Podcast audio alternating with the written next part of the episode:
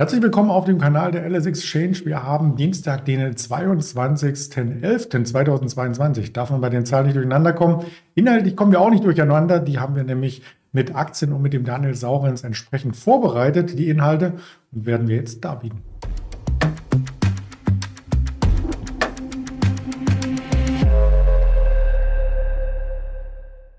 Habe schon verraten, Daniel Saurens, mein Gast am Dienstag. Das ist legendär, bevor ich ihn zuschalte. Natürlich auch der Risikohinweis, denn das, das was wir sagen, ist rein objektiv ähm, und keine Handelsempfehlung oder Anlageberatung. Nehmen wir den Daniel gleich mal mit rein.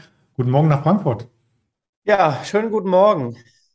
Ja, ob der DAX einen schönen guten Morgen liefert, das wollen wir uns gleich mal live anschauen. Es gab gestern eine Kurslücke nach unten, die wurde fast geschlossen am Nachmittag, aber erst. Und jetzt schauen wir mal auf die aktuellen Notierungen beim DAX. Ich nehme den Chart auch mal in groß und vielleicht auch für diejenigen, die nur Eröffnungen schauen oder Daytrading betreiben. Jetzt haben wir das Gap zu gestern Abend direkt schon wieder geschlossen. Also so schnell kann es gehen, oder? Ja, so schnell kann es gehen, wobei der DAX generell im Moment ja sorry, aber langweilig ist. Äh, wir haben eine Range von im Endeffekt 200 Punkten, irgendwie zwischen 14,3 und äh, knapp 14,5 hangeln wir uns da hin und her und das ist schon großzügig formuliert. Gestern zwischenzeitlich konnte man das Gefühl haben, der Handel wäre eingestellt. Also da war es wirklich äh, so lame. Äh, das haben wir ewig nicht gesehen und das erklärt sich vermutlich auch dadurch, dass im Moment kaum einer weiß, ja, was mache ich denn jetzt mit diesem Markt? Ähm, soll ich auf diesem Niveau, nachdem von 11,8 bis fast äh, 14,5, 2700 Punkte draufgepackt wurden, soll ich da jetzt immer noch hinterher kaufen und ähm, wenn ich gegebenenfalls zu spät bin, äh, als letzter auf diesen Zug noch aufspringen? Oder soll ich short gehen? Und da könnte man die Idee haben, naja, offenbar will der Markt ja noch nicht so richtig runter. Also was machen wir denn da jetzt? Ähm, das zeigt sich auch beim S&P 500 in den USA. Der hat die 4000 mal ganz kurz übersprungen, hat dann gesagt, Dankeschön, das war's und jetzt ist diese 3,59 mehr oder weniger der magische Anziehungspunkt. Und dann kommt noch dazu, diese Woche Donnerstag USA komplett zu, freitags liegen alle auf der Couch. Ähm, das ist eigentlich eine, eine, Börsenwoche in den USA, die bis Mittwoch äh, sich abspielt. Und das sieht man eben in den Bewegungen im Markt. Richtig los ist was bei den Einzelwerten. Und da überrasche ich euch gleich mal mit äh, und Sie mit einer äh, Statistik, die ich heute Morgen noch frisch bekommen habe. Und dich wahrscheinlich auch. Äh, es geht um Tesla. Da war ja gestern im Markt wieder richtig Betrieb drin. Die wird ja hier auch sehr häufig äh, besprochen. Und mit dem Rutsch gestern hat die Tesla den zweitgrößten Drawdown aller Zeiten hingelegt. Nämlich 59,1 Prozent vom Top ist man jetzt weg. Ähm, und zwar gerechnet äh, vom 4.11.2021 bis 21.11.22. Das war eben gestern. Und ähm, den Nee, also den, den allergrößten Rutsch, den hatte sie mit 60,6 Prozent vom 19.02.2020 bis zum äh, Corona-Peak an der Börse 18.03.2020. Das ging damals sehr zackig voran. Äh, mit anderen Worten, wenn es bei Tesla jetzt noch ein, zwei Tage schwach rauskommt, dann ist die Aktie so weit vom Top entfernt wie noch nie. Und ähm, Elon Musk ist ja so erratisch unterwegs und äh, mittlerweile merken auch einige Investoren, wie verrückt er ist das könnte ja noch ein bisschen weitergehen. Das ist nicht nur ein neues Jahrestief bei Tesla, wenn ich das nochmal mit bewerten darf, ähm, sondern auch ein neues Zweijahrestief, denn die Tiefs aus 2021 wurden gestern auch rausgenommen. Aber Tesla wollen wir gar nicht so extrem vertiefen. Die Stimmung ist für den Gesamtmarkt noch okay, würde ich sagen. Und einige ähm, Kandidaten, die fast schon ähm, ja, tot geglaubt waren, die kommen jetzt wieder nach oben. Damit sind wir bei den Einzelwerten, wo ich äh, erst einmal die Bayer besprechen möchte, die gestern wieder von sich reden gemacht hat. Und da gibt es äh, tatsächlich keine aktuelle Meldung, die heute im Fokus steht oder gestern, aber die Zahlen klingen vielleicht noch mal so ein bisschen nach und das Verständnis am Kapitalmarkt äh, kommt, dass Bayer ein solider Wert ist, oder? Ganz genau. Und es wird im Moment natürlich auch ein bisschen drauf geguckt. Äh, solider Wert, ja, die Probleme bei Bayer sind alle bekannt, aber dann schielt der ein oder andere auf die Dividendenrendite. Und wenn ein Markt dann ins Laufen kommt, dann ticken Investoren auch so, dass sie sagen, naja, wo kriege ich dann irgendwie einen Mix, wo ich auch noch Geld reinparken kann, was einigermaßen vertretbar und sicher ist. Value äh, ist im Moment sehr angesagt. Und dann findet man eben eine Bayer und man sieht bei Bayer ja äh, zum Beispiel ebenso wie bei einer Allianz Münchner Rück oder vielen anderen Titeln auch aus der ersten Reihe, dass die Dividende da einigermaßen kalkulierbar ist. Im Gegensatz zu heute früh, ähm, wir wollen ja auch immer das Aktuellste mit unterbringen, TAC-Immobilien. Äh, der Immobilienmarkt ja sehr angeschlagen an der Börse und die TAC sagt jetzt, die Dividende wird ausgesetzt. Und dann wird eben aus einer Dividendenrendite, die vorher in den äh, entsprechenden Boards stand, äh, von 7, 8, 9 Prozent, die so ein Immowert teilweise hatte, eben eine Null, weil die Dividende dann ausfällt.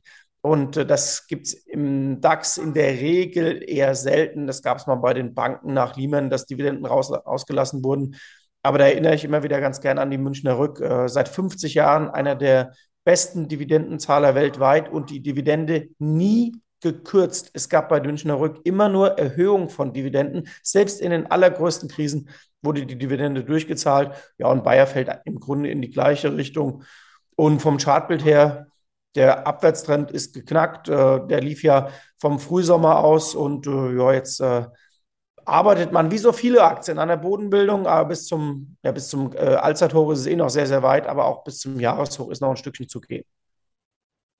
Bis dahin werden wir vielleicht nochmal über die Bayer sprechen. Ähm, ja, Skandale über Jahre und jetzt vielleicht charttechnisch ein Revival. Apropos ähm, Skandale, da kann man Goldman Sachs eigentlich nichts anlasten. Die sind eher dafür ähm, bekannt, dass sie andere Unternehmen raten, einschätzen, kaufen, verkaufen, Empfehlungen geben. Aber die Aktie selber, die hat auch ein Stück weit ähm, nach oben einiges gezeigt, ist auf einem Jahreshoch. Und deswegen wollen wir heute auch über die Aktie einmal sprechen.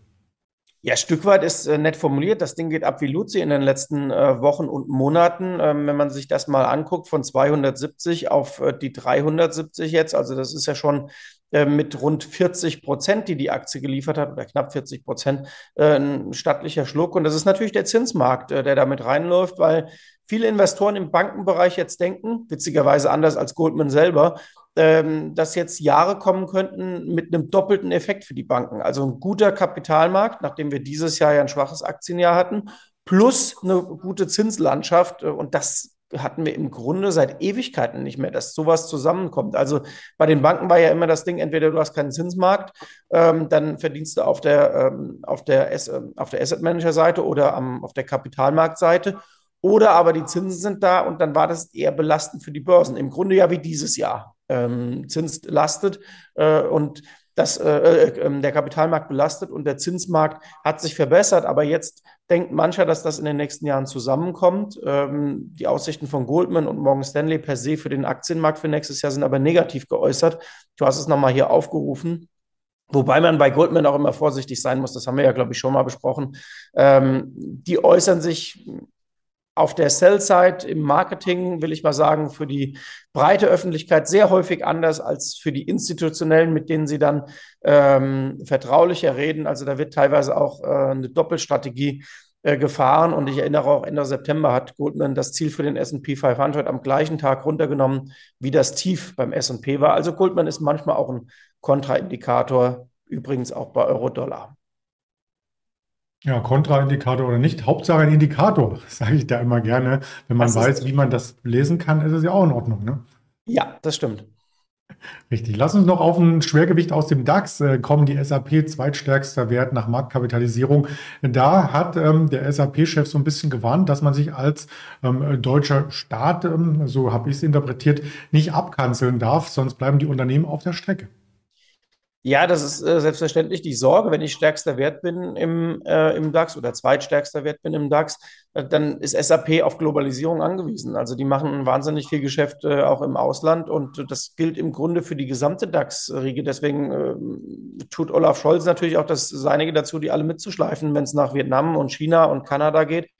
Ähm, weil jeder guckt, Moment mal, jetzt haben wir einen Markt, da gehe ich mal davon aus, mehr oder minder verloren mit Russland. Gut, der ist jetzt nicht so wahnsinnig groß gewesen, aber da hängt ja schon ein bisschen was dran. Und ähm, ich denke, solche Äußerungen dienen dazu zu sagen, äh, also Leute, wenn wir jetzt irgendwie überall äh, Brandmauern einziehen in Sachen, mit dem arbeiten wir nicht mehr zusammen, mit dem arbeiten wir nicht mehr zusammen, dann ist das natürlich moralisch häufig äh, eine gute Sache und man hat da ein gutes Gefühl.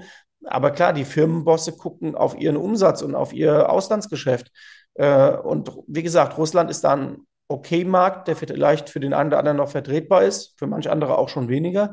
Aber China wäre eine ganz andere Nummer. Und äh, da weiß man bei SAP, so wie bei vielen anderen natürlich auch, äh, dass sie in den nächsten Jahren ein großes Problem bekommen könnten und die Bundesregierung selbstverständlich auch, wenn nämlich China wirklich irgendwelche Aktionen Richtung Taiwan startet. Das wird nämlich dann die Probe. Ähm, wie nachhaltig ist das dann, dass man äh, das Thema Menschenrechte spielt und äh, das politische Thema oder sagt man dann, okay, ist weit weg, äh, interessiert uns äh, nicht so wirklich, Amerikaner, macht ihr das mal. das wird noch sehr, sehr interessant zu sehen und das wird auch nicht einfach zu lösen, diese Nummer, falls da was passieren sollte. Bis jetzt muss man ja fairerweise auch sagen und so viel Fairness den Chinesen gegenüber walten lassen. Es wurde bis jetzt nur geredet, aber sie haben noch ähm, keine wesentlichen Aktionen getätigt. Man hat ja so einen kleinen Vorgeschmack auf die Reaktion ähm, der Chinesen gesehen, als der kanadische äh, Premier quasi an den äh, chinesischen äh, Chef ja. herangetreten ist, wie er da so ganz kurz am Rande abgekanzelt wurde. Aber wir wollen ja nicht politisch diskutieren, die SAP, sondern nochmal ins Blickfeld rücken, stabil dreistellig. Da freut man sich dieses Jahr ja auch schon wieder drüber.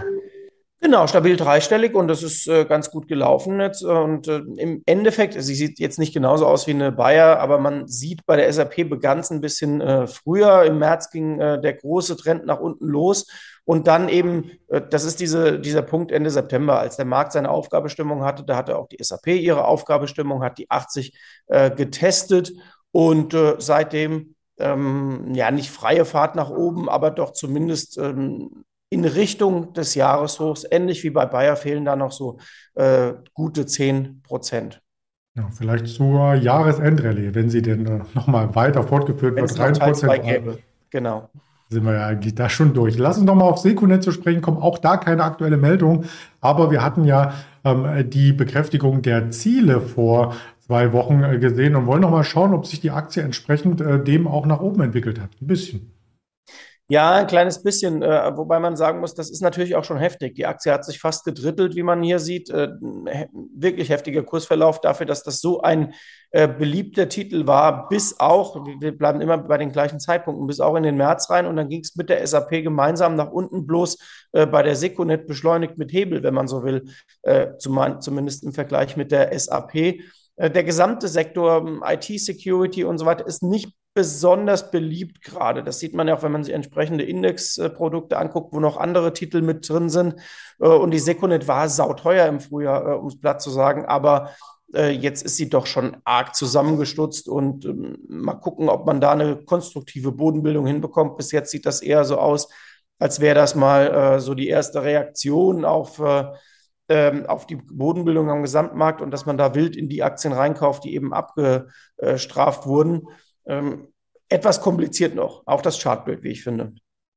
Ja, wir schauen apropos auch auf das komplizierte Chartbild vom DAX nochmal abschließend, bevor ich auf die Termine zu sprechen äh, komme.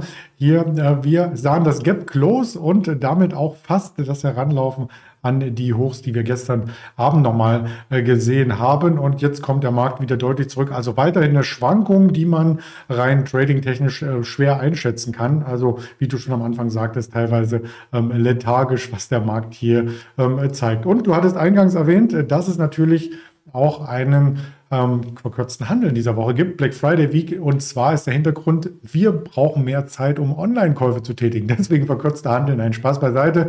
Thanksgiving steht vor der Tür und der Black Friday begleitet das Ganze. Und wir haben dann auch noch den Cyber Monday. Deswegen an der Börse so ein bisschen verschobene Termine und auch keine Quartalszahlen mehr dann am Donnerstag, Freitag. Heute aber vorbörslich eine Best Buy und Dollar Tree. Die werden wir uns dann vielleicht morgen anschauen. Und nachbörslich gibt es noch eine Hewlett Packard und eine Guess heute in der Berichterstattung. Von den Daten aus dem Wirtschaftskalender 10 Uhr die Leistungsbilanz aus der EU, der Redbook Kaufhausindex aus den USA am Nachmittag, Richmond Fed Produktionsindex und das EU-Verbrauchervertrauen. Das sind die Daten, mit denen wir uns beschäftigen an der Börse und die wir auch über die Social-Media-Kanäle dann nochmal äh, teilen. Ganz lieben Dank erst einmal für deine Expertise und dann sehen wir uns nächste Woche nach Thanksgiving, oder? Wir sehen uns nächste Woche und ich habe noch einen Tipp für alle, die heute auf die Börse gucken und denen der DAX so langweilig ist. Guckt bitte mit einem Auge mal auf die Uniper. Die hat heute Morgen schon die 8 Euro geknackt. Ähm, das ist der absolute Wahnsinn, was in der Aktie abgeht. Ähm, reine Spekulation, denn der Titel hat im Grunde nur einen inneren Wert von 1,70.